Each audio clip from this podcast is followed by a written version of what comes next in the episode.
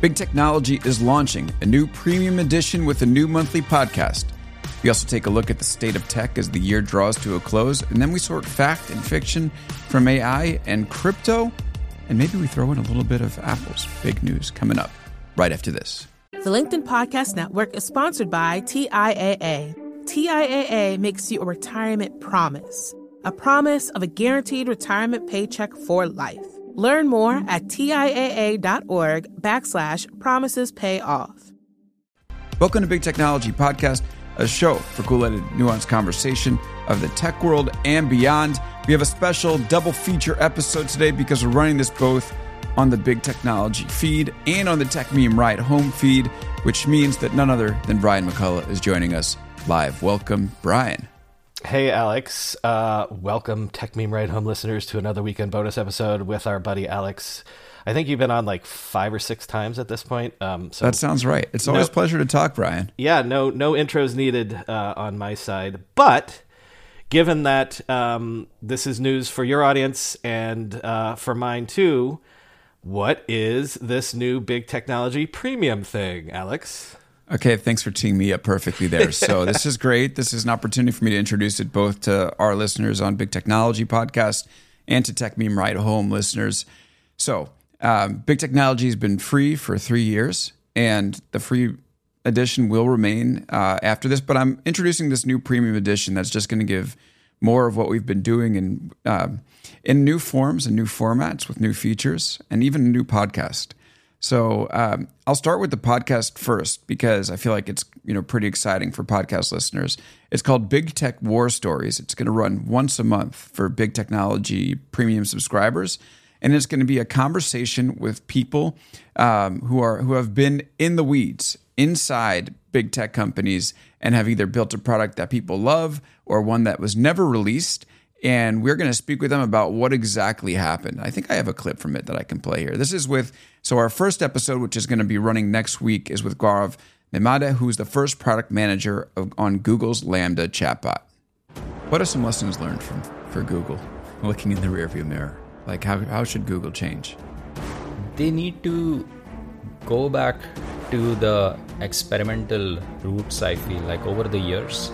Google has become more and more conservative about doing things. They care a lot about PR, like public relations. They care a lot about how their image is shown in the media.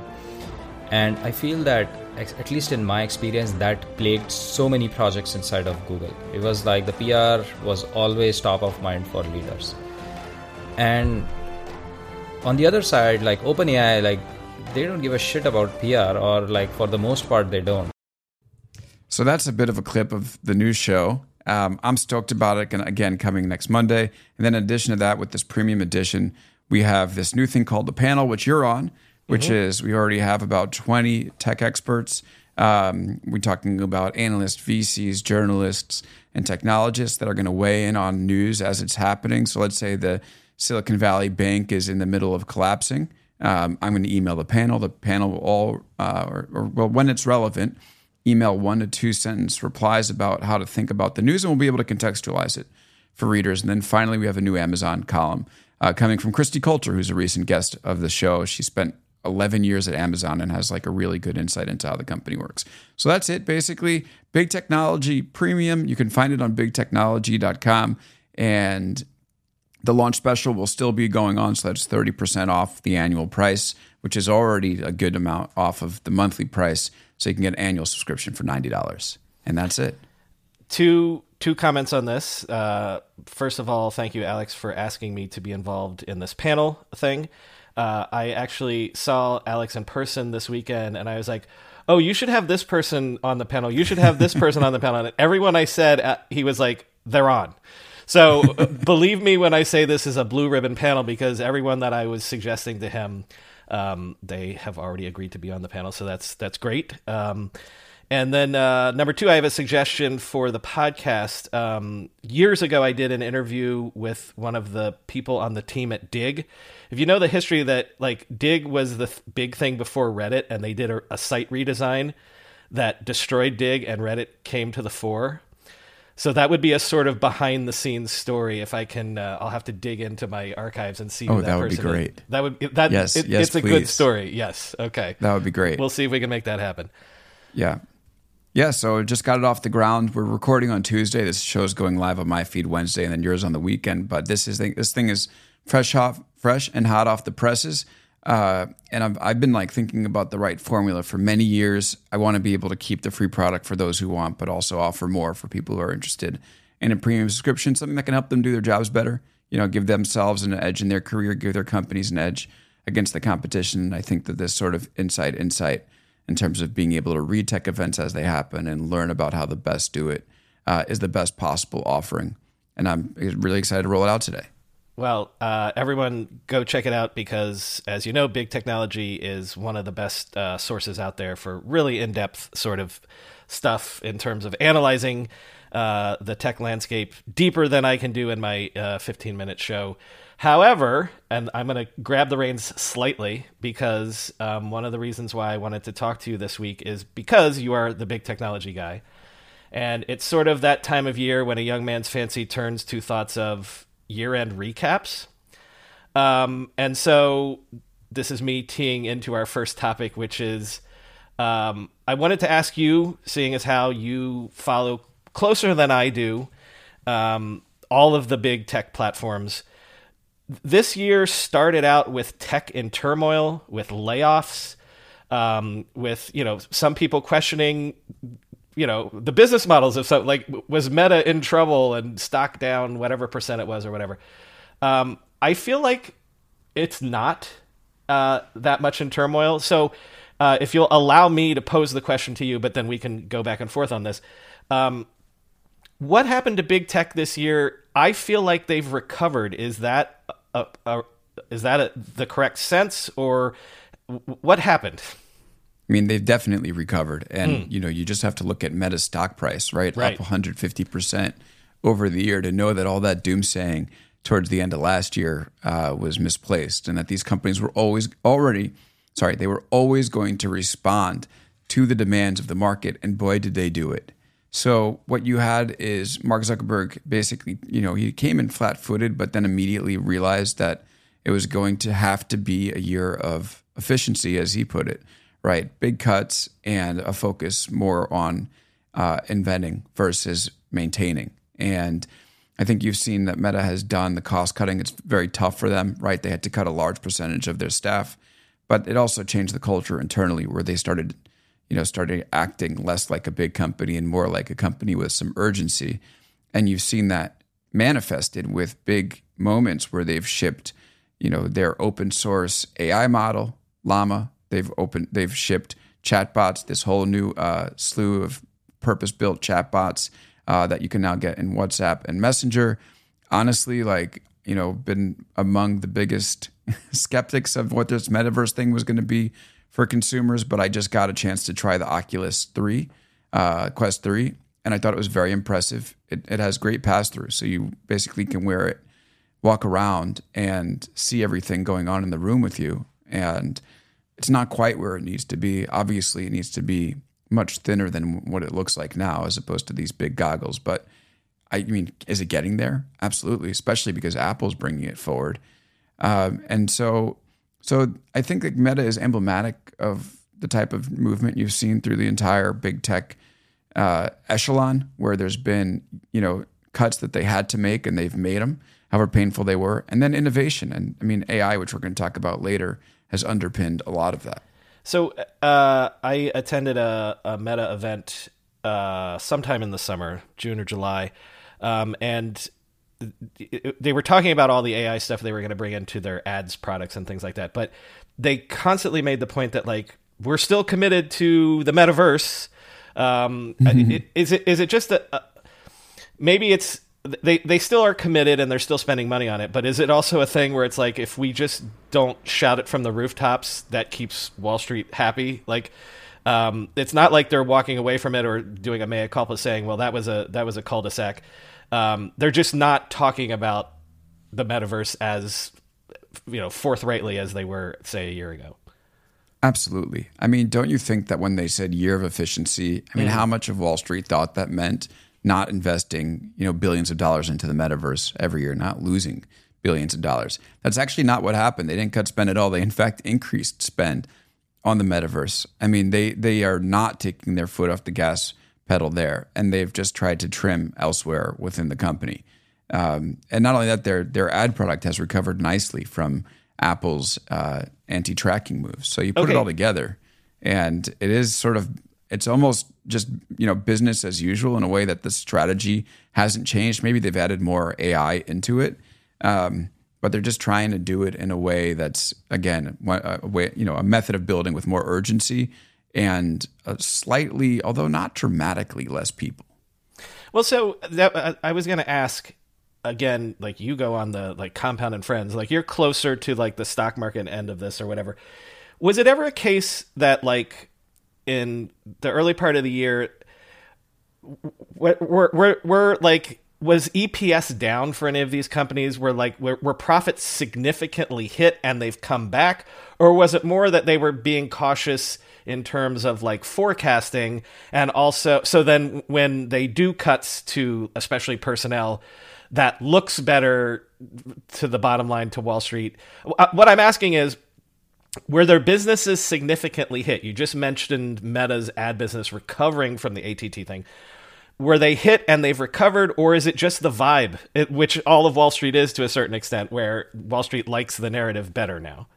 Part of both. I mean, there was a real hit, especially with Apple's anti-tracking moves. We're talking about a ten billion dollar loss coming in, or a contraction of revenue coming in, in, in particular because Apple didn't let them track uh, what was going on. And so, uh, and so for left the app. for Meta specifically, that has come back in the sense that like, are we back to where we were before ATT?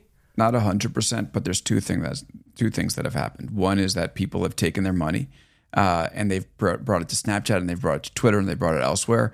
And then you know, even though they weren't getting the same returns that they were on Facebook, they've just been like, "Oh shucks," you know, the best place we have to put our money is Facebook. So they've actually like come back from that worldwide tour and be like, "All right, Facebook, you know, take it." Then Facebook has built a lot of technical tools that have enabled these advertisers to start to get maybe not back to where they were, but to a point where they are pretty comfortable now spending money with this company. So you're at a point where you also had some pretty hard comps against COVID because people, all you know, every company that we're talking about in, in big tech just had massive uh, increases in revenue during COVID because they were basically the economy.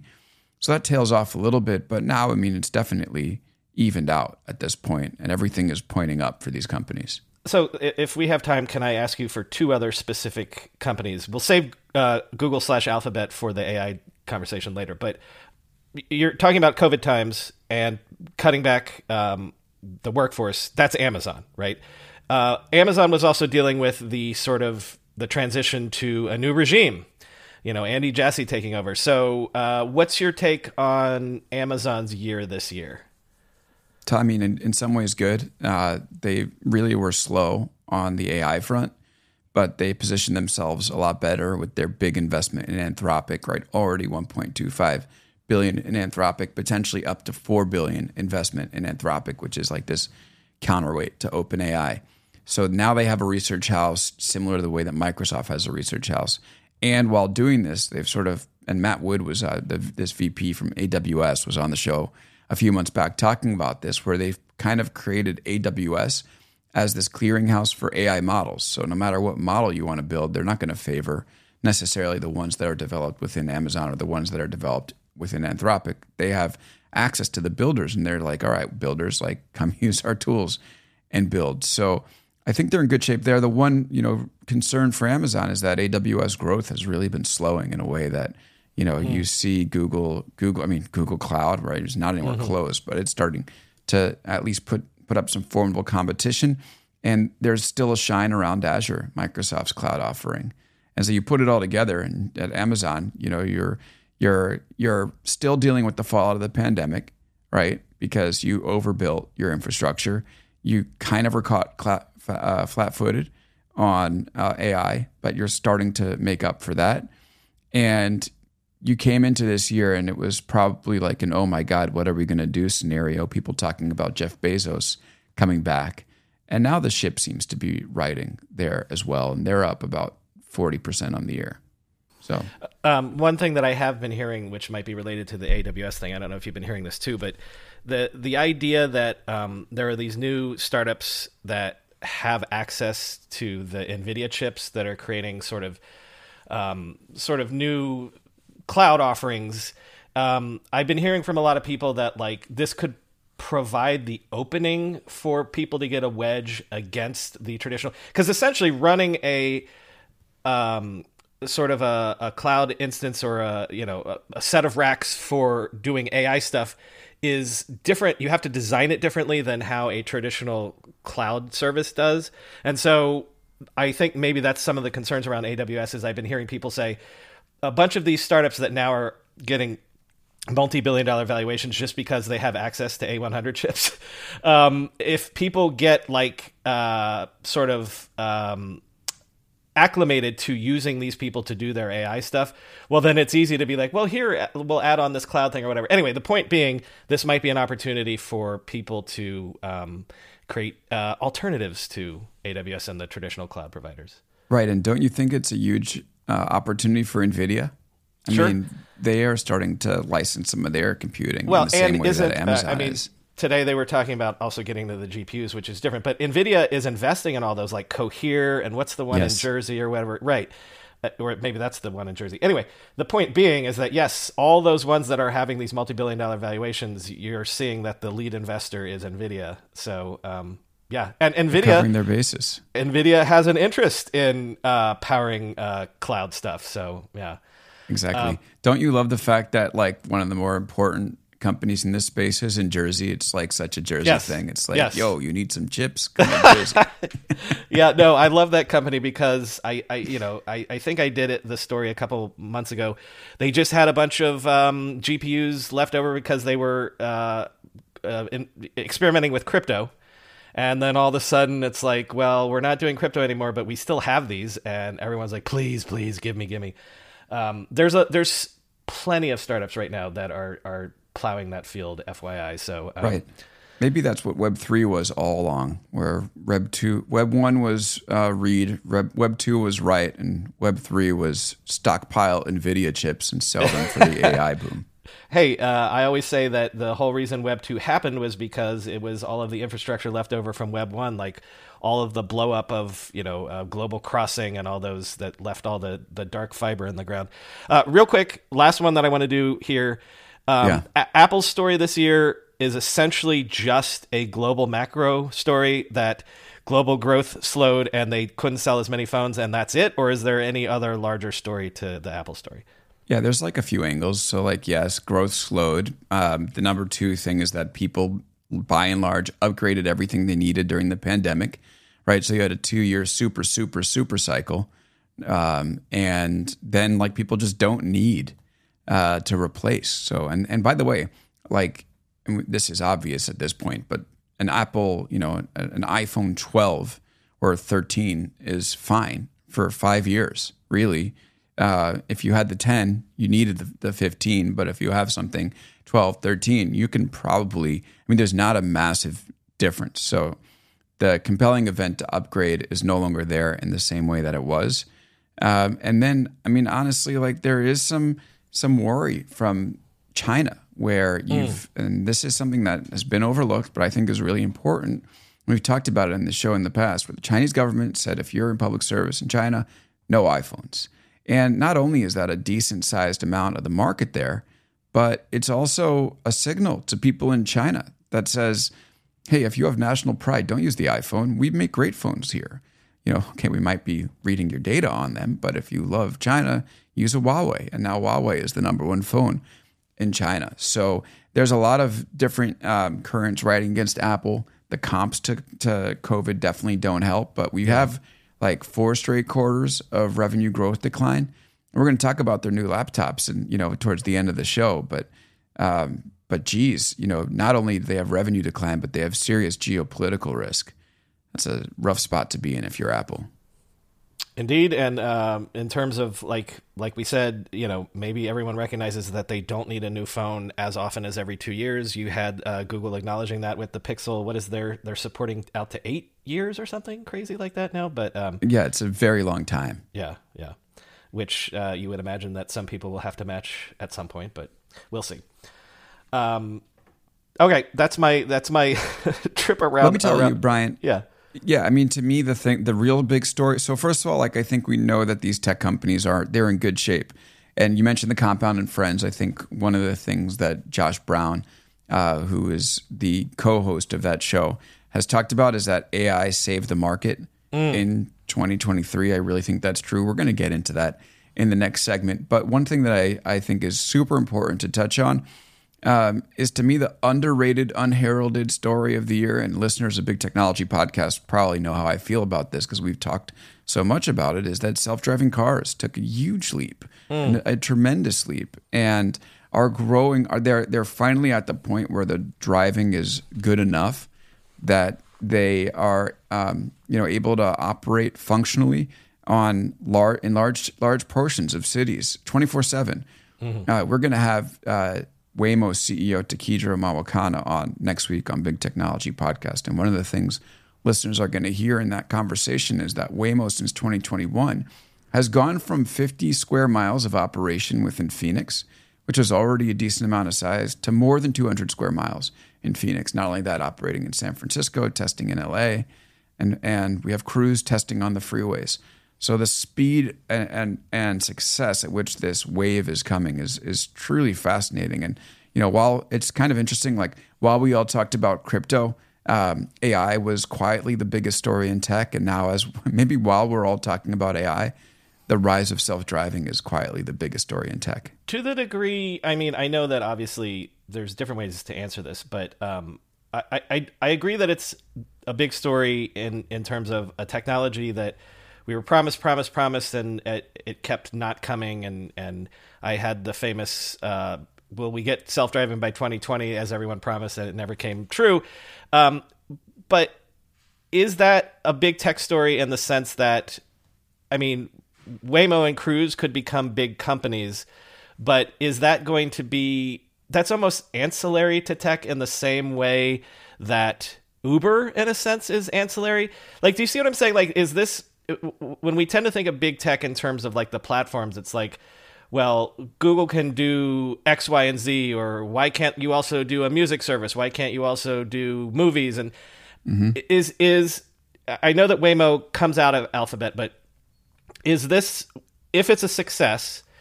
10 years from now, is it a story of like, well, yes, um, I don't own a car anymore because I have a, a Waymo or a Cruise subscription, but that's sort of walled off from the larger tech story? I think it's a great tech story, and I think that like we sometimes can judge the the impact of tech in terms of the way that it rearranges our world, right? And for for better or worse, I think this is mostly a better situation. And you know, despite the fact that everybody tags me when a cruise falls into a puddle of cement in San Francisco, which like not great, but come on. Um, you know, we you know, anyway, we're going to talk about it more on Wednesday about all these these headlines about the cruise hitting a person or someone being critically injured under a cruise when it turns out it was a human driver that slammed into them and they just landed under the cruise. But um, but I think that this could really reorient the way and not to get too deep into this because it's going to take a while and these promises have been made and and delayed. Um, But it will reorient the way that our cities work. It will change. You know, you know, if you don't, if nobody owns these cars and you're just hailing them, then you Right. don't really need space for parking. I think it will create a much better world and and will probably be. I mean, I put it up there with iPhone, ChatGPT, and Waymo cars, the three most amazing experiences I've had with tech in my lifetime. You know, um, the other, I don't know if you've been uh, aware of this, but um, simultaneously to all of a sudden six months ago, oh, wait, there are way more uh, self driving cars out there than I anticipated. Um, are you aware that like the drone delivery thing is actually becoming a reality too? And it's not necessarily Amazon though. Apparently they've they've made some more moves recently, but like the the FAA has officially like given the okay for like real actual drone delivery for stuff in the US.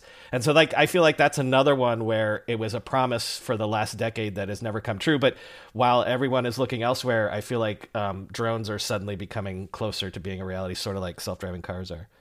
That's pretty exciting. I, I'm pro drone. I like the idea. I mean, as long as you're not like flying your drone and looking into my window with your camera, like uh, I think that we really benefit from the ability for drones to deliver things. I mean, it's also good. I'd imagine better for the environment than having a car drive around to do that. I think that drone uh, photography and footage is exceptional to watch. I've been uh, when I was at BuzzFeed, I flew the drones and captured uh, some wild footage inside uh, some of the wildfire impacted areas in California. So um, I didn't realize it was it was that close to being approved in terms of delivery. But They- are the- we the that first far away official- from seeing this stuff hit? Yeah, no, this is what I'm saying is that the, the two stories rhyme to me in the same way that like the promise was self-driving and then it never came never came and now all of a sudden like a, a switch has been flipped and that is that has been true. I think Walmart is whoever's doing it with Walmart, I don't have any of my notes in front of me. Um, is is the furthest along, but even this week I saw movement from Amazon Air or whatever they call it um, for them doing more than than they had been doing too. So, w- what if we look back on 2023 as the year that self-driving and drone delivery uh, passed a threshold and started to get real? Yeah, definitely. And it's interesting, right? Because in the middle of this AI moment, the thing that everybody looks at is that uh, attention is all you need paper outside of Google, which is the transformer uh, model. And that was in 2017. And, you know, I mean, it, it comes to a moment where there are these breakthroughs, they're quiet, and then people build on them. And the fact that these drivers have become generalizable and are able to apply the same stuff they know city to city, road to road is extremely underrated and I think extremely cool. So I know we're both in New York. It's going to take a while for this stuff to I hit know. the streets in New York. Like, Yeah. man, get a robot to drive on ice. It's not as easy. I mean, Yeah, humans yeah. can't do it either. But, um, but who knows? I'm now hopeful that we'll see the day. Yeah, um, I'm more hopeful than I, I was in 2020 when I declared my bet null and void because uh, I couldn't I couldn't take a, a, a, a self-driving car into work or whatever. But um, Soon enough. Why don't, can we take a quick break Yeah. and then come back here and talk about AI, crypto, and Apple on the other side of this? please. All right, we're here on Big Technology Podcast with Brian McCullough of the Ride Home Podcast. We're also on the Ride Home Podcast. That's pretty cool. Techmeme Ride Home Podcast, which is uh, which is awesome. Great daily update on what's going on in the tech world, and also talking about premium edition of Big Technology. I'll throw out the URL one more one more time. It's bigtechnology.com. If you go to the launch post, which is going to be the second uh, or first or second from the top, Big Technology is going paid with deeper coverage and new features. You can get a uh, ninety dollar for the year subscription as opposed to our typical fifteen dollar a month or one twenty for the year deal. All right, we'll be back right after this.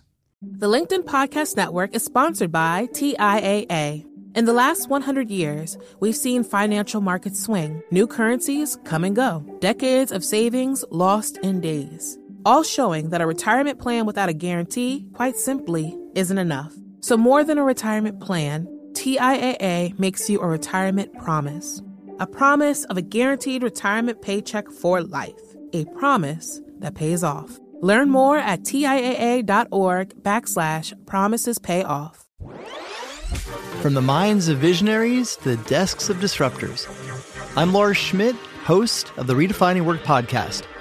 Join me each week as we explore the new world of work through the lens of those shaping it CEOs, HR leaders, investors, and more. Be a part of the conversation that changes everything. Subscribe to Redefining Work today. And we're back here on Big Technology Podcast with Brian McCullough, host of the Techmeme Ride Home podcast, CEO of Ride Home Media.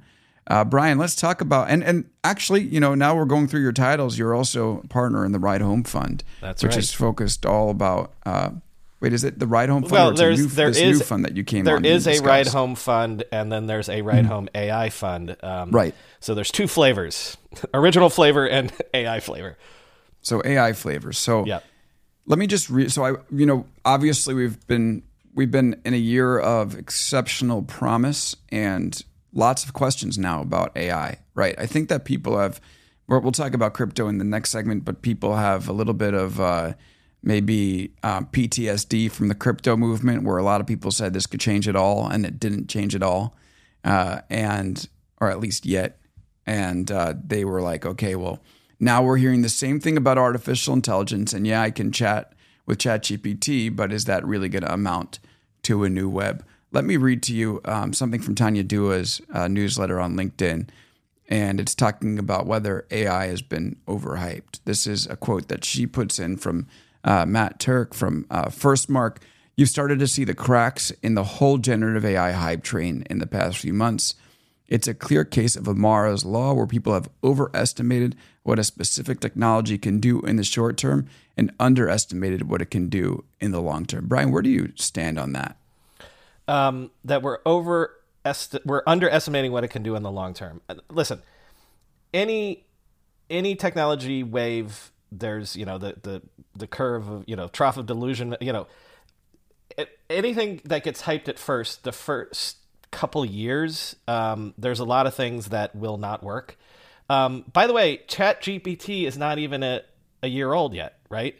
So Crazy. Like we're so we we've thought of this year as like the big AI year, but it's the equivalent of if I if you and I were having a conversation about e-commerce on the World Wide Web at the end of 1994 right? So this before Google or Amazon or anything, like the reason that I say that in the long term we're underestimating it. I'm not even one of these people necessarily that believes true artificial intelligence like self-aware. Computers are you know maybe might not even be here in our lifetime. But the thing that i think that this represents is um, the true promise of computing. And that's why i say that this is underestimated. What i believe and the reason why i raised a fund to go after this stuff is I believe that what it, the simplest way to put it is what I think is being promised right now is the computer from Star Trek: The Next Generation, mm. where um, you know all of computing has been about sort of abstracting away the complexity of making a computer work. There once was the command line, and you basically had to know how to code to make a computer work. Then came the GUI, and so now it's easier. You click on icons or whatever, but you still have file menus and pull down menus on Star Trek: The Next Generation, Picard just says, you know, computer do X, Y, or Z, computer enhance, computer, you know, assess the the makeup of that star or whatever, and you don't have to know all of the things that go behind it to get the computer to work to you for you. When computers first came out after World War II, they called them electronic brains because again, we've always thought of robots and computing primally as humans in the same way. Well, this is a this is a a tool that will do my work for me. I think that that the fact that we have spent at least the last 50 years bringing computers into our lives, but they were still difficult tools that you had to master. If we can abstract away all of the things that are complex about computing and just say, computer, book me the flight computer uh, respond to Alex and tell him I can record the show at two today instead of four. Like, then essentially, this is a different paradigm where we don't necessarily have to look at screens. I'm not saying it's all going to be voice commanded or whatever, mm-hmm. but I think that we're underestimating the ability of the true promise of computing to be manifest within our lives, normal people's lives, within less than five years. This doesn't even get into how it could transform medicine, um, you know, change how different professions work and things like that. I think that we're underestimating the fact that the true promise of computing as a tool that normal people use and rely on in their everyday lives to make it better is it's here it's now it's it's a paradigm shift that i've been waiting for my whole life and so let's talk about. I mean, he talks about how it's overestimated in the short term. Are we going to go through a year or two where like people are going to be like, "Where's the cream filling on this stuff?" Like, yeah, hundred percent. Which is which is scary to be investing in a, in a space yeah, like that. I was ask about that. Yeah, but also at the same time, um, if if you gave me the choice of investing in a sort of greenfield, wide open, new, this is a new paradigm, I would take that all day long. Like there are other, you know, investing in SaaS companies for the last decade at least has almost been a spreadsheet like thing. Like you see how mm-hmm. much how much users grow and like sort of how the revenue grows. You can plot it on a graph and see like, okay, here's the valuation of this thing. it's more interesting to me to invest in a space where it's like, think of how crazy it was that the the mobile phone came around and the things that got disrupted were taxis and and hotel rentals, right? Like that's there's no way that you can plot for that. Um, it, it's more interesting to me to invest in a space that is greenfield. Having said that, uh, Chris and I started the fund uh, just at the beginning of the summer. By the way, it's still open if anyone are, is interested in um, investing in the fund. Uh, you can find out at ridehomefund.com. Um, our our thesis has been to go after the productization of stuff. So, like, what what is the Airbnb or the Uber of this paradigm shift? Um, I would say, by our definition, we've only made one of those types of investments, and all of the other investments right now have sort of been infrastructure plays. By which I mean, who is creating the scaffolding around what this new level of compute is? Um, we've kicked the tires on dozens and dozens of these products. You know, AI for architecture, AI for law, or whatever, and they don't seem defensible. Um, right. And so I will tell you, if, if I'm being quite honest, um, we haven't found the Airbnb of this moment yet. What we are investing in is, hey, if you're Ford or American Airlines and you're you want to deploy a chatbot or a, a large language model, you've got to be able to do it safely. Or if you're on Wall Street, you've got to make sure that your proprietary data is secure. So that's what I mean by infrastructure. There's a lot of plays mm. right now around allowing this moment to flourish. And um, so again, that's kind of like investing in 1994. Like if you invested right. in, in every website at the time, you might not have done well. But if you invested in the underlying tech, you might have. Done. You did great. Okay, so I have a question for you about that. Uh, what do you think about? And I'm writing about this this week, so uh, for listeners, if you're a journalist, don't take this idea. But uh, what do you think about this emerging fight between Facebook and OpenAI? I mean, you have okay. OpenAI, super open. No, sorry, not no open in the name, pretty closed in the technology. Yes. You have Meta uh, pumping out these open source algorithms by the way, like not signing on to any of these, we need to stop AI progress while OpenAI seems to want to shut others out of it. Yes. And then you have OpenAI with this big, impressive, generalizable bot, ChatGPT, and you have Meta in this uh, moment with all these personalized, more more specific use case style bots um, that they're releasing. Talk talk me through this yes. fight. Like how and, and is it like it's kind of like an underrated conflict point between the so, two, don't you think? Alex, if it's almost like you and I are more professional and more organized, and we had thought about because I thought of this as a topic, but we never we didn't coordinate on this. But I'm glad you brought it up because I have some serious thoughts on this. Here's All what right. you got to understand: in a sense, OpenAI is already the incumbent. Okay, because if if you think of these large language models as a new sort of, as I'm saying, computing paradigm, the the key behind them is the secret sauce of what the data is trained on, what the large language models are trained on, but also the key is is what they call like temperature. And basically, imagine you have to you, you, you train a large language model and you're like, well, it doesn't work that well, so turn this knob three points and turn and slide that dial 70% or whatever. It's fine tuning, okay? That's the secret sauce for for making things work. And and you can it's not just for accuracy, but it's also for making it cheaper and and, and stuff like that. Okay. So OpenAI in previous models, they released what the models were trained on and like how the, the, the inputs worked and how, like I'm saying, they fiddled with the knobs and the dials to, to get the secret sauce. They're not doing that anymore. Um, and so the reason is is essentially because they had the first big win on this, right? And so if you're a Meta or someone coming from behind, OpenAI or ChatGPT is the the fastest um, product to uh, uh, become successful of all time. What 100 million users until Threads. Until Threads, yeah, yeah, yeah, I can't count out Threads, but uh, okay. well, who knows? Maybe they're both lost users. But sorry, so, go ahead. So what you have to understand is that anyone else now is like, well, there's a scenario where the biggest model will always win because it's the got the most data behind it, it's the best trained, and so either everyone can just follow in OpenAI's wake and be like, ours is just as good. It's sort of like a Google versus uh, Bing thing, or they have to differentiate and not just in the market, but in terms of developers. So Meta does what Google always used to do, uh, which was open source anything that they did. Um, and the reason that they're doing that is there's a scenario where if you can let a thousand flowers bloom and a thousand different uh, uh, Chris and I, I think talked about this on your show, like the, the AI varietals thing. Like if you mm-hmm. if you have a thousand different models and this one is trained slightly differently than that one, it gets different outputs. Like that's the the sort of way that you can differentiate.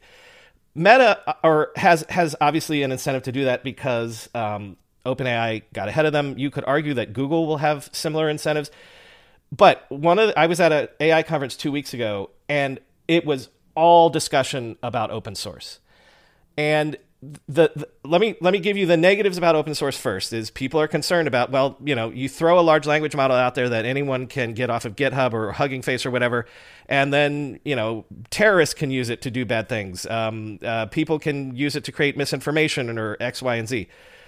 But the the sense is is that the open source stuff is we're never going to be able to innovate and create the, the airbnb of this moment if the the actual models are behind this firewall of OpenAI and they don't tell you how it works. Because then all you're left with is a scenario where people can build businesses that are just thin wrappers based off of OpenAI APIs.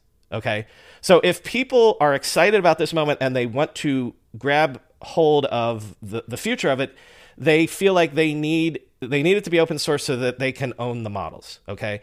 And one of the things that I said to a lot of the startups that I talked to at this conference is you have to understand that not only does Meta want this to work that way, the VC class, of which obviously I'm a part, wants it to work this way too, because that's uh, again, if you're the biggest VC firms in the world, your Sequoias or or your Andreessen Horowitzes or whomever, even if they're already invested in OpenAI, they need an ecosystem to grow up around this stuff. Otherwise, again, OpenAI or just the biggest model wins. And so I said to a, a, lot of the startups that I met there is, I'm glad that everybody is um, exploring open source for this technology, but if you're being pushed to do it, keep in mind that the incentives by the people that are pushing you to do it are their own. Meta wants to un- unseat OpenAI. The VC class wants to create a bunch of startups mm-hmm. that will be the next OpenAI. So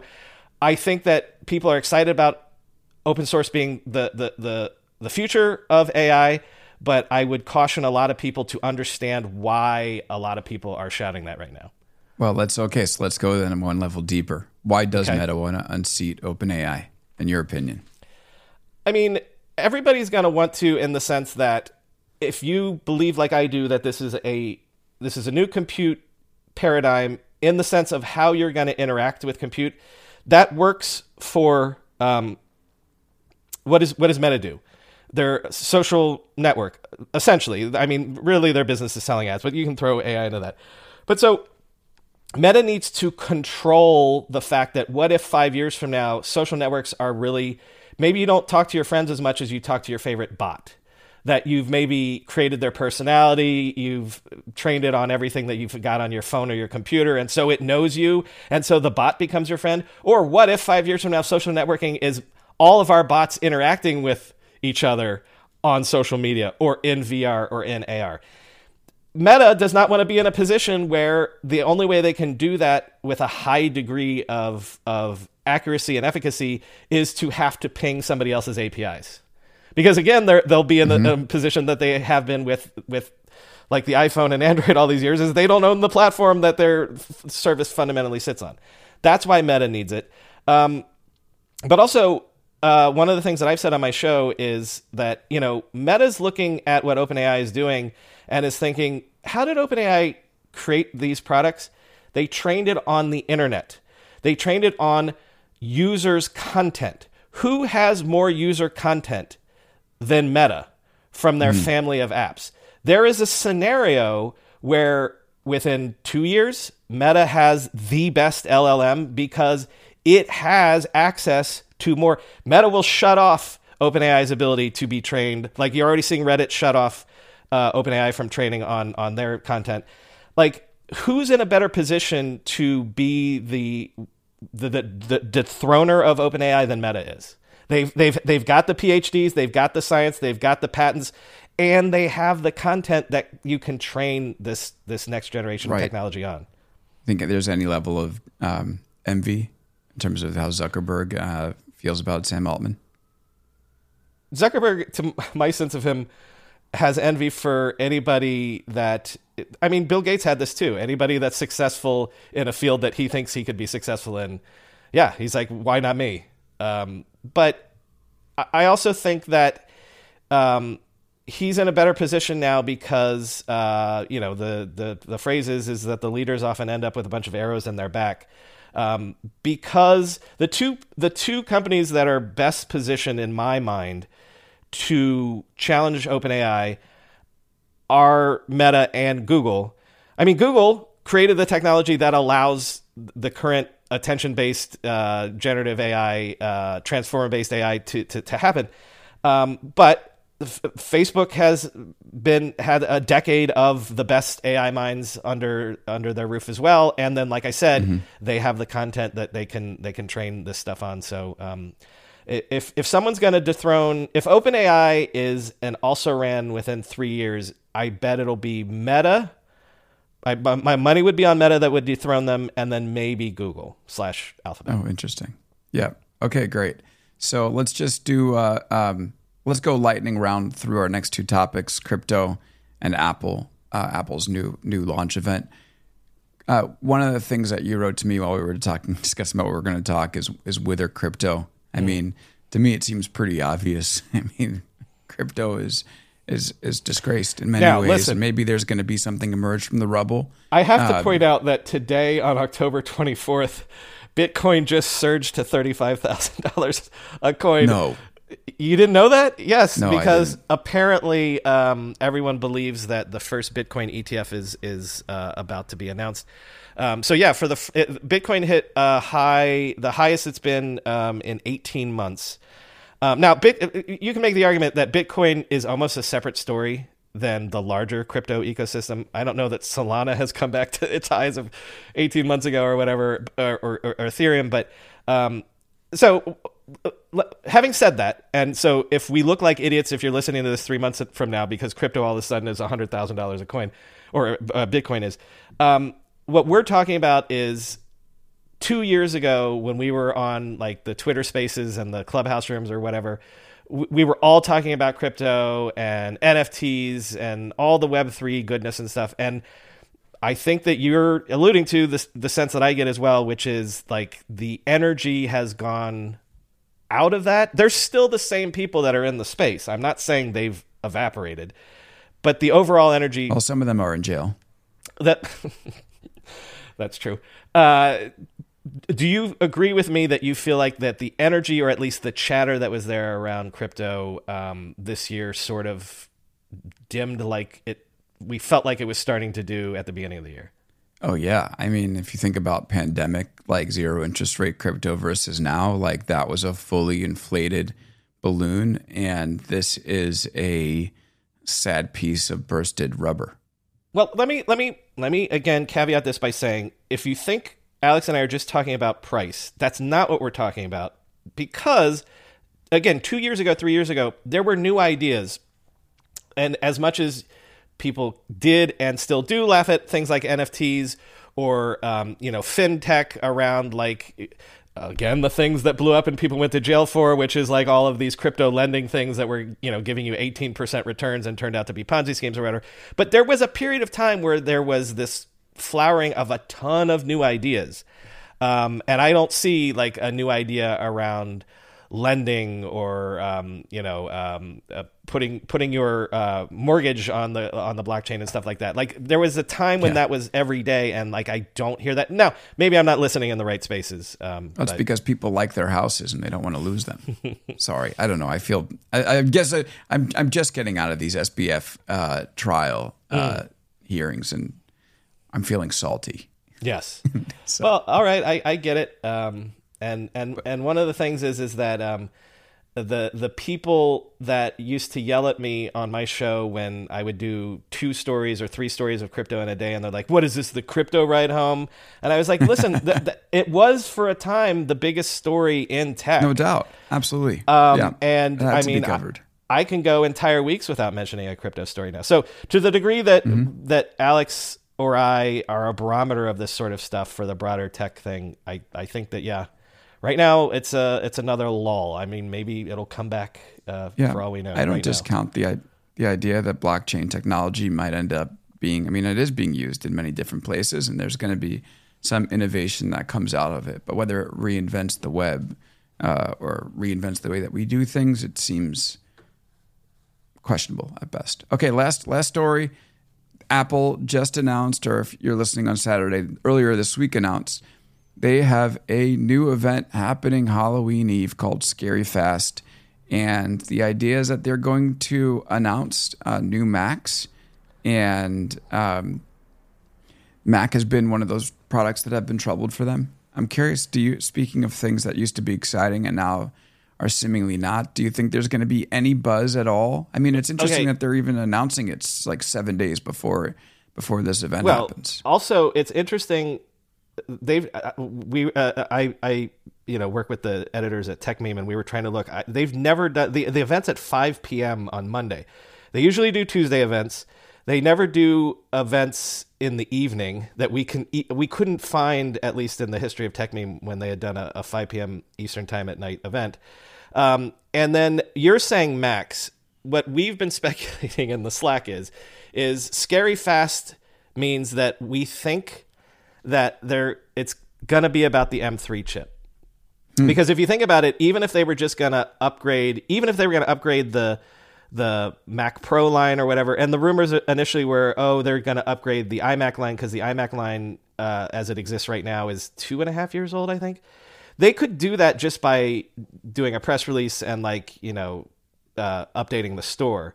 The fact that they're doing a special event at a special time and it's called Scary Fast says to me that they are excited to tell us about the M3 and they must have something that they think is significant to tell us about how those chips perform. Now, they'll probably also announce putting them into new Macs as well, but I think that what we're going to see and this is claim chowder for, you know, if you listen to this after Monday, I think it's it's all about the M3. Well, I would be stoked for that. I mean, even though that the juice has come out of these events a little bit, I'm on like a five year old desktop at this point, and com- having that compared to the Apple, uh, the MacBook Pro with the M2 chip, it's just it feels so slow. Like I have a great setup with the desktop, and I just find myself wanting to work on the laptop all the time. So I don't know, man. If this is what's coming down, then I guess sign me up for these new machines. M3, here we go, baby. I'm gonna I'm gonna quote from our resident Mac expert in inside the Techmeme Slack. I won't name him, however. Um, uh, I don't think they'd have a weird event time like this if there were just big chassis form factor changes. It also feels weird if it's just M M3 refreshes across the board. So I really don't know what to expect, but something tells me either it's something bigger than those two things, or those two things combined will be bigger than what we're all expecting. Scare me, Tim Cook. Scare me. I'm ready for it. All right, Brian, thank you so much for the time. This was great. Always great to speak with you. Thank you, Alex, and um, congratulations on Big Technology Premium. Everyone, go check it out. Um, if you want to see my uh, immediate takes on the big news uh, in the in the roundtable, um, you got to subscribe to Big Technology Premium.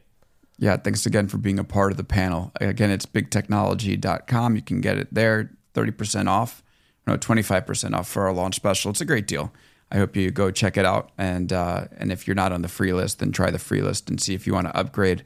Again, we'll have a story about this Meta OpenAI fight up there on Friday. So, um, also one last thing to our listeners: if you don't subscribe to Techmeme Ride Home now, uh, I recommend it. It's a great listen, gets you up to date on everything going on in the tech world every day. Hosted by none other than Brian. So, Me, highly thank recommend. you, thank you, Alex. All right, everybody. Thanks so much for listening. Thank you, Big Technology listeners. Thank you, Techmeme Ride Home listeners.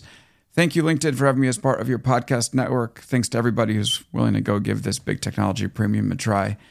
And uh, and uh, again, it's a pleasure bringing you this show. Stay tuned. Friday, Ranjan Roy will be on. We're going to talk about the latest in tech, especially tech earnings this week. Big week of earnings.